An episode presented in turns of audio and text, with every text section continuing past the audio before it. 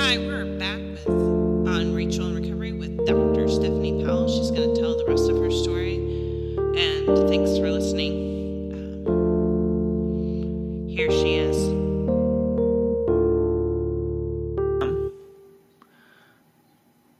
I guess we kind of talked about it. How much of it is parents selling their children versus children and young people being kidnapped?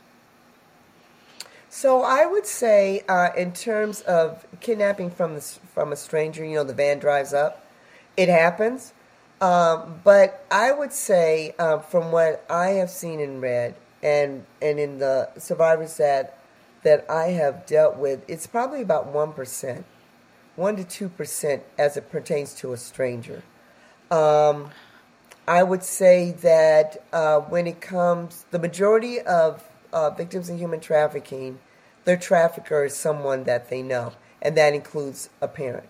So that could be a parent, it could be a boyfriend, it could be a teacher, it could be someone in their life that has entered their life that either has a place of power or some type of influence or that they see as an influence that um, or has positioned themselves in a place of power that that they are afraid to leave or they are afraid to tell on.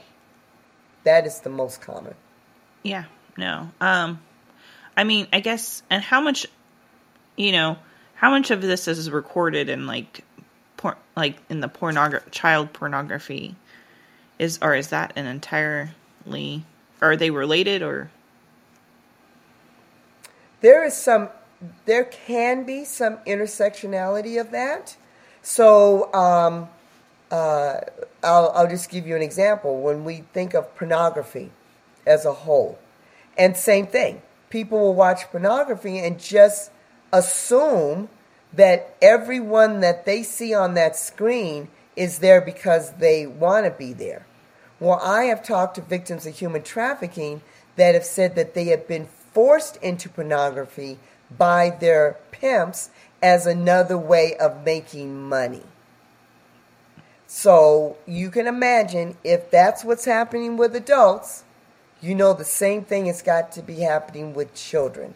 So there is an intersectionality. Now, it does not mean that every victim of human trafficking is forced into pornography. That's not what I'm saying. What I'm saying is that um, the two can intersect one another.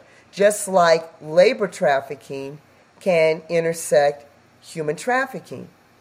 So, because you have sex trafficking, you have labor trafficking. And so at times, there have been situations where um, the two can intersect. Okay. I mean, that makes a lot of sense. Um, what advice would you give survivors? The, the advice that I would give to survivors is to say that it is very understandable. People will say, well, why don't they just leave? Why don't they just leave? Especially if they're an adult. Why don't they leave? Why is it that a victim of human trafficking could go from state to state, be on an airplane, pass by a police station, and they don't go in and they don't tell? And what people need to understand is that there is a um, uh, an emotional bond that forms. There is a fear factor. When you look at people say the same thing about victims of domestic violence. Well, why doesn't she just leave? There's several reasons, right, why she doesn't leave. And so those same um, uh, reasons are the reasons why the victim of human trafficking doesn't leave. I wanted to say that all first so that I so that the audience understands so that I can say this please know that there are there's hotlines. Law enforcement now has a better understanding than when I was on the force of what human trafficking victims are and what they go through. Um, there are so many entities. Um, doctors, uh, emergency room doctors have been informed.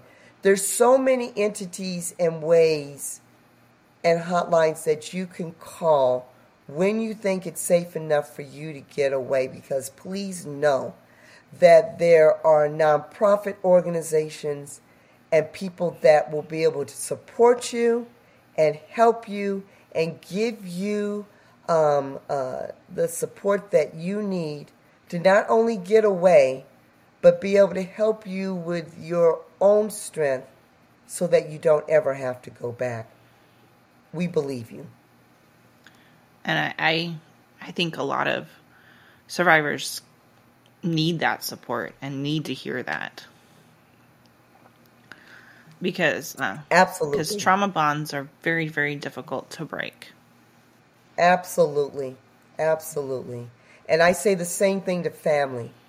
Understand that and i say this to people that are working in nonprofits i have to say it to myself that you'll help somebody get out and because of the trauma bond they may go back but what they need to understand is that you are going to be there and your door is going to be open for every time they go and come back, go and come back. I think uh, the, the, the number is something like six or seven times where they will leave and come back. So, to those family members and friends that want to support someone who may be stuck in this life, just know they may go and come back, go and come back. They need your support to know that every time they come back, you will be open because you understand the impact of trauma bond. And they're afraid. They're afraid for you, they're afraid for themselves. Yeah. I mean, I think the first time I, I truly understood trauma bonds was when I was watching an episode of Grey's Anatomy and the little girl had been kidnapped and she missed her kidnapper sometimes because of the bond that, that you know watching TV together or you know doing fun things together or having that relationship. And um no it's a huge thing that I, I feel like until you've lived it or at least you know maybe more communications about understanding trauma bonds that's probably one of the most difficult things for people to wrap their he- heads around until they've experienced it or at least heard about it and tried to understand it. Absolutely. Um, and see, what advice would you like to give to their fams, family and friends who are trying to be supportive or, you know, want to be supportive, but they're really at a loss? You know, that is such a, a hard one because when you really love someone, right, uh, and you see that they are living um, in a situation that could eventually hurt them or kill them, and you want them out, and you see that they're going back and forth, it makes it so hard. Um, but they need you to believe in them, and they need you, as frustrating as it will be, to keep your door open for them because it is frustrating. I think it's important. Um, we talked about therapy. I think it's important for those family members to get their own therapy as well so that they also can main, remain strong and they will also know what to do when they are dealing with someone who is uh, trauma bond yeah. or emotionally bond, right? because uh, they have to take care of themselves as well.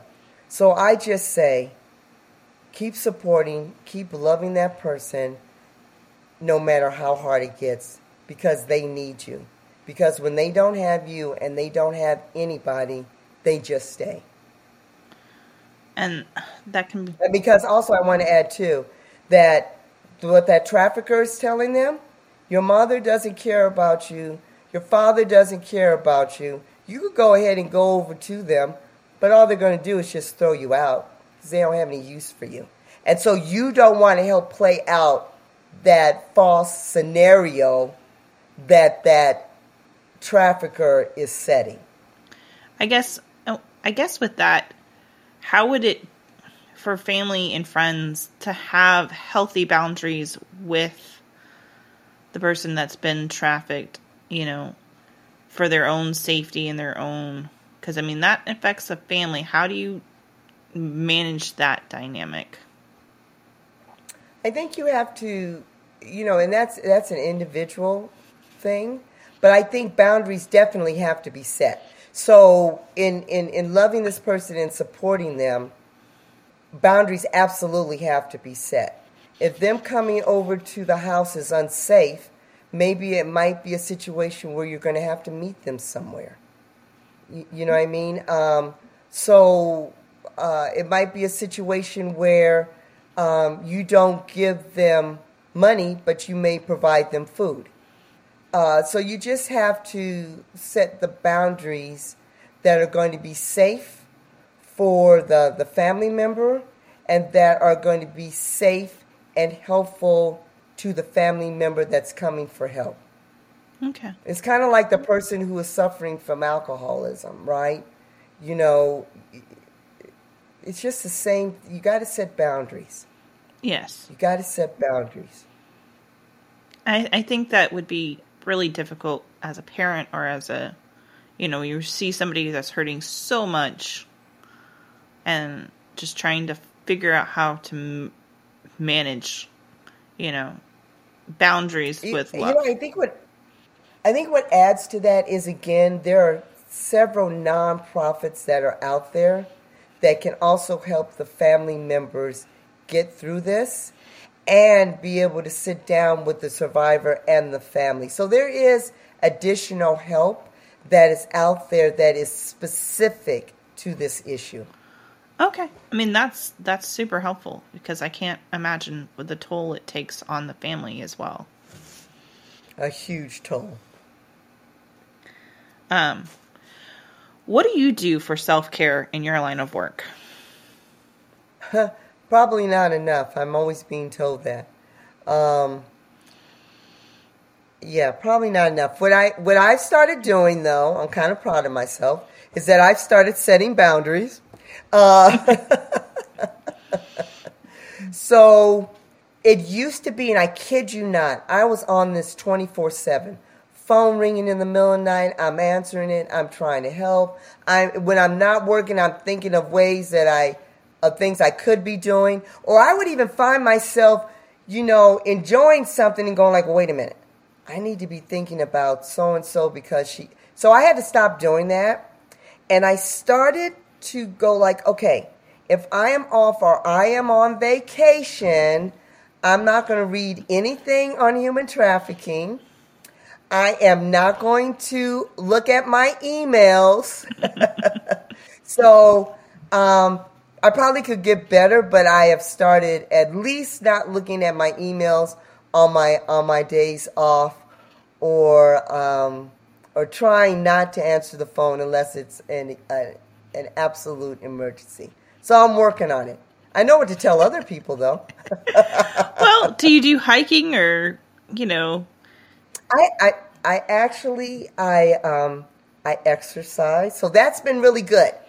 Exercise have been has been great. I've I've been on the treadmill.